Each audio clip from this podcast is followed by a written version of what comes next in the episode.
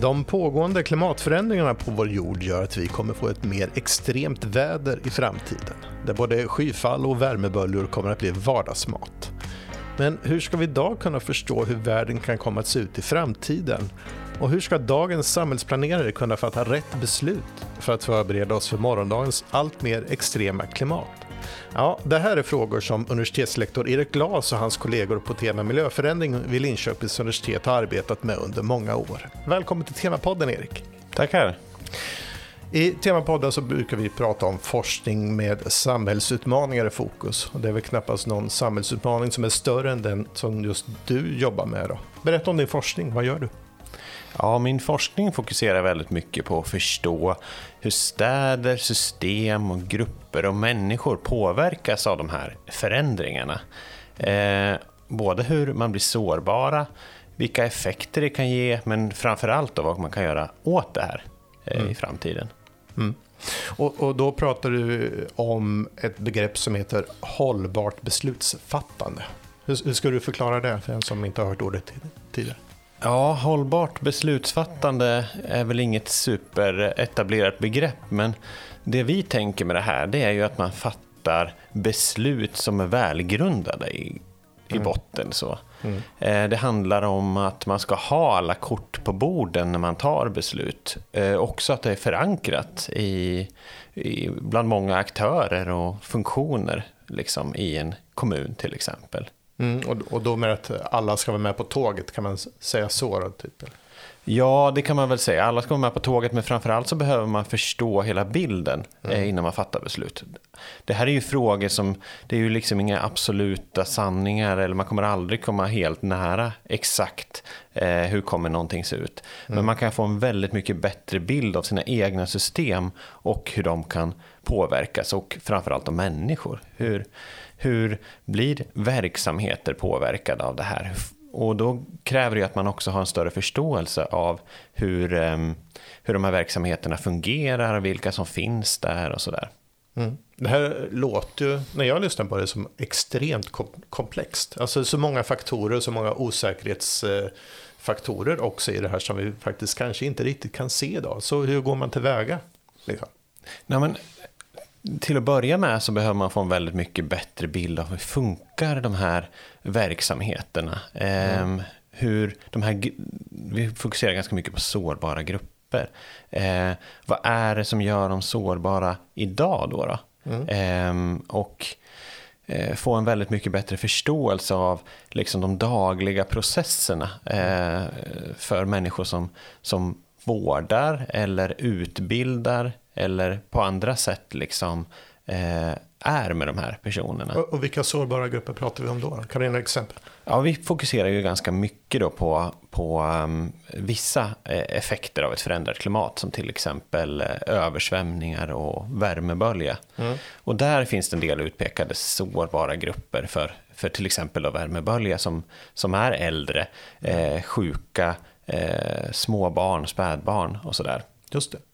Och, och, det har ju varit med om vid de här senaste årens värmeböljor att, att framförallt de här grupperna att folk dör som flugor nästan skulle man kunna säga i alla fall. I, kanske inte så mycket i Sverige men i andra länder. Frankrike exempelvis. Exakt, i Frankrike har vi haft väldigt sådana drastiska situationer men, men även här så ger det stora effekter. Mm. Och där kan man väl se att det liksom inte bara de absoluta temperaturerna som har betydelse utan det handlar om hur mycket det skiljer sig från man är van och mm. vad man har byggt samhället för. Mm. Och i Sverige har vi ju inte byggt ett samhälle för ett väldigt varmt klimat och därför eh, kan temperaturer som i andra länder inte skulle ses som jättehöga som eh, drygt 30 grader ge ganska stora effekter här. Mm.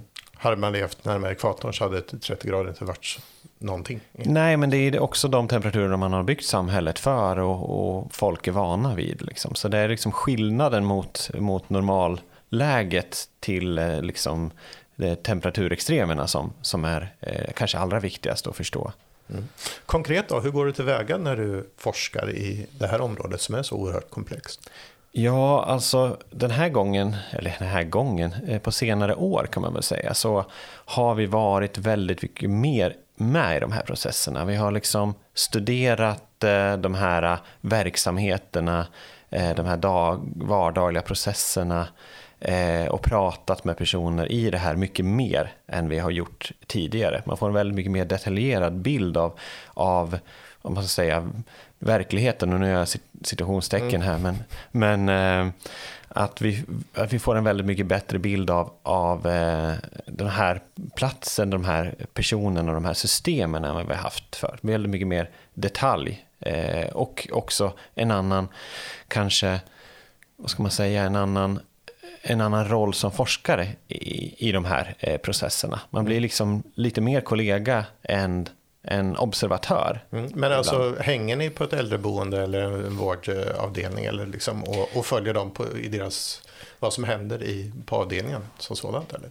Nej, vi gör ju liksom inte, vi, vi följer ju inte, vi inte, följer inte att göra observationer, men vi pratar väldigt mycket mer med de här eh, mm. eh, aktörerna. Vi besöker mer ställen, vi mäter temperaturer, vi tittar på lokaler och utformningen av eh, tekniska system och byggnader och så, så att man får en bättre bild av det och vi pratar också med till exempel verksamhetschefer och äldre och föräldrar till barn och sånt där. Så att man får en bild av, av deras vardag och sättet de är där på också. Mm. Som är mycket mer eh, detaljerade än vad jag fått tidigare. Förut har vi nog nöjt oss ganska mycket med att prata med aktörer på högre upp i en, mm. liksom en kommunal organisation till exempel och kanske chefer. Men nu har vi liksom grävt ännu djupare i, i de här eh, verksamheterna tycker mm. jag. Lyssnar man mer också ute i verksamheten på, som det som forskare, med tanke på att man kanske har sommaren 14 och 18 i, i bakhuvudet och de extremvärmen som var de åren exempelvis? Som jo, absolut. Det har ju liksom satt de här frågorna på tapeten väldigt mycket. Så att, eh, frågorna förstår de redan och de förstår att det är viktigt så också. Men jag skulle också säga att de lyssnar på mig på mer som forskare när vi också visar att vi förstår deras verksamhet mm. och kan sätta oss in i den. Och vi förstår deras byggnader och vi förstår hur man hanterar de byggnaderna, hur man gör investeringar och hur processerna runt om det funkar. Mm. Eh, då blir det liksom ett helt annat mottagande av, av det vi pratar om. Mm. Så ni tar in den här datan om, om lite grann hur verksamheten fungerar, vad man gör idag och sen så måste ni ju så här ta det här vidare och göra någon slags modell av det då? Eller hur, hur funkar det? Vad blir nästa steg i Ja, vad ska man säga? Att man gör liksom kombinationer av olika eh, underlag på något sätt. Så att mm. vi både gör en överblick av, av det tekniska, liksom, hur är byggnader utformade, hur ligger de till i staden, hur ser det ut runt omkring. Eh, men vi också försöker i mycket högre grad förstå vad bedriver man för verksamhet hur funkar egentligen eh, ett äldreboende och verksamheten där? Eh, hur hanterar man eh, de äldre? Och, så. Mm. Och, och, kombinationen av det gör ju att man kan få en väldigt mycket bättre bild av, av vad kan vi ha för påverkan av det här? Och, och jag ska säga att det måste ju inte nödvändigtvis vara negativt heller, utan, utan man kan också förstå eh, hur man kan utnyttja fördelar lite grann mm. av det här också. Det är inte bara ett fokus på på att minska risker utan att eh, ta tillvara på möjligheter också. Då. Men eh, om vi försöker konkretisera lite grann hur det ser ut idag då? Vad är de största riskerna som, som, som ser ut i en vanlig svensk stad då? Exempelvis Norrköping där vi sitter och spelar in idag. Eh, så då med tanke på vad som händer med vårt klimat just nu. Om mm. du skulle kortfattat försöka beskriva mer konkret. Ja, men kortfattat kan man väl säga att vi, vi har förändringar i klimatet som gör att vi får mer extremer, till exempel. Vi får mm. vi potential att få högre temperaturer. Ja. Eh, och ganska eh, drastiska temperaturer. Men vi har ju också med ett förändrat klimat så blir det så att riskerna för till exempel skyfall ökar. När, mm. när atmosfären värms upp så kan den bära mer vatten och det kan bli häftigare regn när det regnar. Så det är, det är liksom drivande till från klimatsystemet. Men sen har vi också väldigt mycket förändringar i hur vi lever och bor mm. och verkar. Mm. Och vi bygger mer täta städer. Mm. bygg, det blir, trots att vi har eh, riktlinjer och diskussioner om det, också mer hårdgjorda ytor. Och det blir, bygger man igen platser och det blir hus så blir det hårdgjorda ytor och man behöver någonstans att eh, komma fram med utryckningsfordon och parkera bilar och sådär. Ja. Eh, och de sakerna tillsammans skapar både eh, risker för att det blir höga temperaturer och tätorten kan vara väldigt mycket varmare än det omgivande samhället. Men det mm. skapar också risker att när vattnet inte har någonstans att ta vägen så, så rinner det in i byggnader och eh, förstör teknisk eh, infrastruktur och, och lägger sig på vägar och annat som mm. gör att det blir problematiskt. Så vi har eh, en, städer som blir tätare, men man har eh, avloppssystem som inte kan hantera vattnet och som också då blir mer beroende på eh, klimatförändringar. Exakt, och där kan man ju också tänka på att vi, vi har en, ofta i de många tätorter i alla fall, har vi också en större befolkning. Mm. Så, och man byter ju inte enkelt ut hela avloppssystem i en stad. Eller här, i det här fallet är det ju dagvattensystem då, mm. eh, framför allt. Mm. Men man byter ju inte ut det i en handvändning och, och, frågan är ju om man ens ska göra det utan börja fundera på hur kan vi hantera det här vattnet på annat sätt än mm. vi har gjort tidigare. Och då blir man ju jättenyfiken, det som forskare, vad är din lösning? Om vi tar vattenfrågan då och vad gör vi av allt dagvatten som kommer vid mer regn? Vad, vad, är lösningen då? Ja, alltså det är ju egentligen ingen rocket science. Nej. Det handlar ju om att försöka hantera det här vattnet på ytan och göra någonting bra med det. Mm. Eh, det handlar om att kunna bli bättre på att infiltrera vatten, leda bort vatten, men också kanske använda vatten på ett annat sätt. Eh, folk uppskattar öppna vattenspeglar. Och kanske man kan låta saker översvämmas också ibland, men man låter rätt saker översvämmas. Mm. Där har man jobbat mycket internationellt och en del i Sverige också med att vi kanske har parker som vi kan låta översvämmas ibland eller, eller ytor där, ja, som en park där man kan fika och grilla och sånt. Men, men när det regnar kraftigt då kan det få stå vatten där också. Mm. Och man kan leda vatten dit. Men man planerar att det ska bli översvämmat på ett annat sätt. Så, ja, precis. Man, kan man, man, kan leda vattnet till där det inte gör någon skada utan kanske till och med eh, kan användas på ett bra sätt. Mm, det låter superspännande. Eh, om man skulle prata samhällsutmaningar, vad är den största utmaningen i, i det området där du är och jobbar med samhällsplanering? Ja, men bortom de liksom konkreta riskerna så, eh, så är ju den stora samhällsutmaningen att få de här frågorna integrerade eh, i sitt tänk och varje beslut man tar. Det här ska mm. liksom inte ligga som frågor på sidan av annat. Som jag ska säga generellt att miljöfrågor tyvärr ofta har varit men kanske är på väg att förändras lite grann. Mm. Att vi inte börjar tänka på miljöfrågor som någonting vi gör eh, för att visa att vi är duktiga eller för att hantera eh, någon viss aspekt av det. Utan att det blir eh, frågor som liksom är med i alla eh, beslut man tar. Mm. Redan från början helt enkelt? Ja, men precis, redan från början och i det vardagliga arbetet. Att, att man ser det här och förhåller sig till det här. Mm. Hur svårt är det att få igenom det? Alltså egentligen så är det inte supersvårt. Det är ju bara det att, att man behöver gräva ganska långt och prata om det så, eh, vad ska man säga, så mycket på, på de här aktörernas egna villkor som möjligt. Som mm. till exempel nu har vi haft väldigt mycket fokus på eh, fastighetsägare, eller vi har i vårt nuvarande projekt. Mm. Eh, och när man börjar prata om de här frågorna om klimat och klimatförändringar och risker och sånt, då tänker de det här är något nytt och någonting vi inte hanterat förut och eh, någonting som är svårt och någonting som är dyrt. Mm. Eh, och sen så har man tillsammans gjort ganska mycket analyser av det här och tittat på deras byggnader och börjat förstått hur folk rör sig och bor och så. Och sen börjar man förstå, ja men det är ju det här vi gör egentligen. Mm.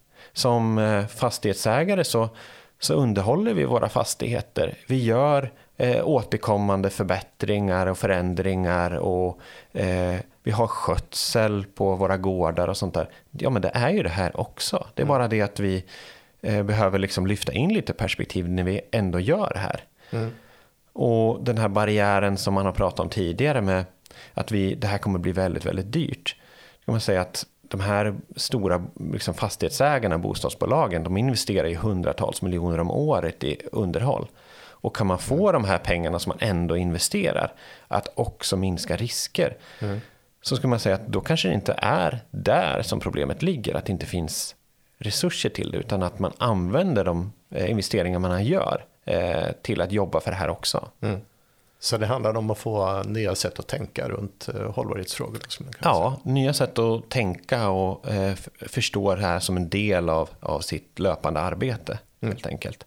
Men där är det liksom en utmaning, en kommunikationsutmaning för oss också. Mm. Och vi behöver också förstå eh, de här praktikerna, liksom, det man gör vardagligt inom till exempel ett eh, bostadsbolag eller eh, på ett äldreboende eller ett eh, LSS-boende. För att börja förstå, ja men hur blir det här relevant och i vilka typer av beslut och i, i vilka vardagliga verksamheter eh, landar det här och hur kan det bli liksom meningsfullt eh, och förstås i, i, i den dagliga liksom, verksamheten. Mm. Du jobbar ju mycket med, eller ditt team ska jag säga, för du är ett gäng, ni är ett gäng på tema miljöförändring som, som arbetar med den frågan. Ni jobbar mycket med visualisering. Mm. Försöka visa för mer konkret så här, att så här kan det komma se ut. Så här. Berätta mer om det. Alltså, vad, varför är det ett viktigt verktyg? Alltså, vi har ju haft den frågan uppe här i, i ganska många år. Eh, där vi har haft många som har haft ett fokus på, ja, på tema miljöförändring i, i vad ska man säga, samarbete med andra aktörer som mm. antingen är väldigt duktiga på visualisering eh, eller som är väldigt duktiga på den data som ofta ligger till grund för det. Eh, som SMHI till exempel och på ITN här på, eh, på Linköpings universitet. Eh, att göra olika saker med visualisering. Det handlar ju både om att kunna kommunicera de här frågorna på ett sätt som är, eh, gör dem lite lättare att förstå. Och samma sak där, få dem att bli relevant för eh, en aktör utifrån deras vardag. Mm. Eh, det kan också vara handla om att synliggöra och, och, öka intresset för en fråga. Och sen så kan det handla om, som vi har fokuserat på nu lite mer på slutet här, att göra visualiseringar för att underlätta samverkan och dialog mm. ganska mycket. Mm. Det låter superspännande. Eh, jag ska snart avrunda, men du, ditt budskap till de tjänstemän och politiker som kommer använda de hjälpmedel som ni har gjort och fatta hållbara beslut i framtiden. Om de lyssnar nu, vad vill du säga till dem? Ja, det man skulle vilja säga till dem, det är ju, det handlar ju väldigt mycket om att samverka och dela erfarenheter ja. eh, för att komma vidare. Och kanske samverka med aktörer som man inte riktigt är van att samverka med tidigare. Och förhoppningen vi utvecklade precis nyss ett verktyg som lanseras här i dagarna som heter eh, Visual Water som, mm. som är ett verktyg som försöker göra precis det. Både eh, beskriva och, och ge tips om, om eh, hur man kan samverka mer internt på en kommun i de här frågorna men också med, med andra aktörer. Men också försöka dela erfarenheter. Mm. Vad, hur har andra gjort för att hantera de här utmaningarna som många faktiskt stöter på? Vad gör man runt om i Sverige för att hantera det här? Eh, det tror vi väldigt mycket på, ett sätt att dela erfarenheter och lära av andra. Det tror jag det här kan ge och, eh, och genom att liksom tänka så inom en kommun också. Vi, vi gör det här tillsammans och vi kan lära av andra men vi kan också ge tips till andra om hur vi gör.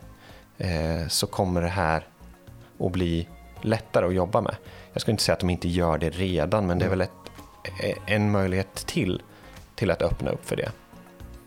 Vi får se hur det går helt enkelt. Mm. Tack Erik Glas som är då universitetslektor på tema för miljöförändring vid Linköpings universitet för att du kom och var med i Temapodden. Tack så mycket. Och naturligtvis stort tack till dig som har lyssnat. Har du tankar och synpunkter kring det du precis har hört så kan du mejla dem till temapodden liu.se. Och vill du veta mer om den forskning som Erik och hans kollegor gör så finns det länkar till det i beskrivningen till detta avsnitt. Och vill du lyssna på fler poddar från Linköpings universitet så hittar du fler på adressen liu.se podcast. Jag heter Per Wispernebell och Temapodden är snart tillbaka med fler avsnitt på återhörande.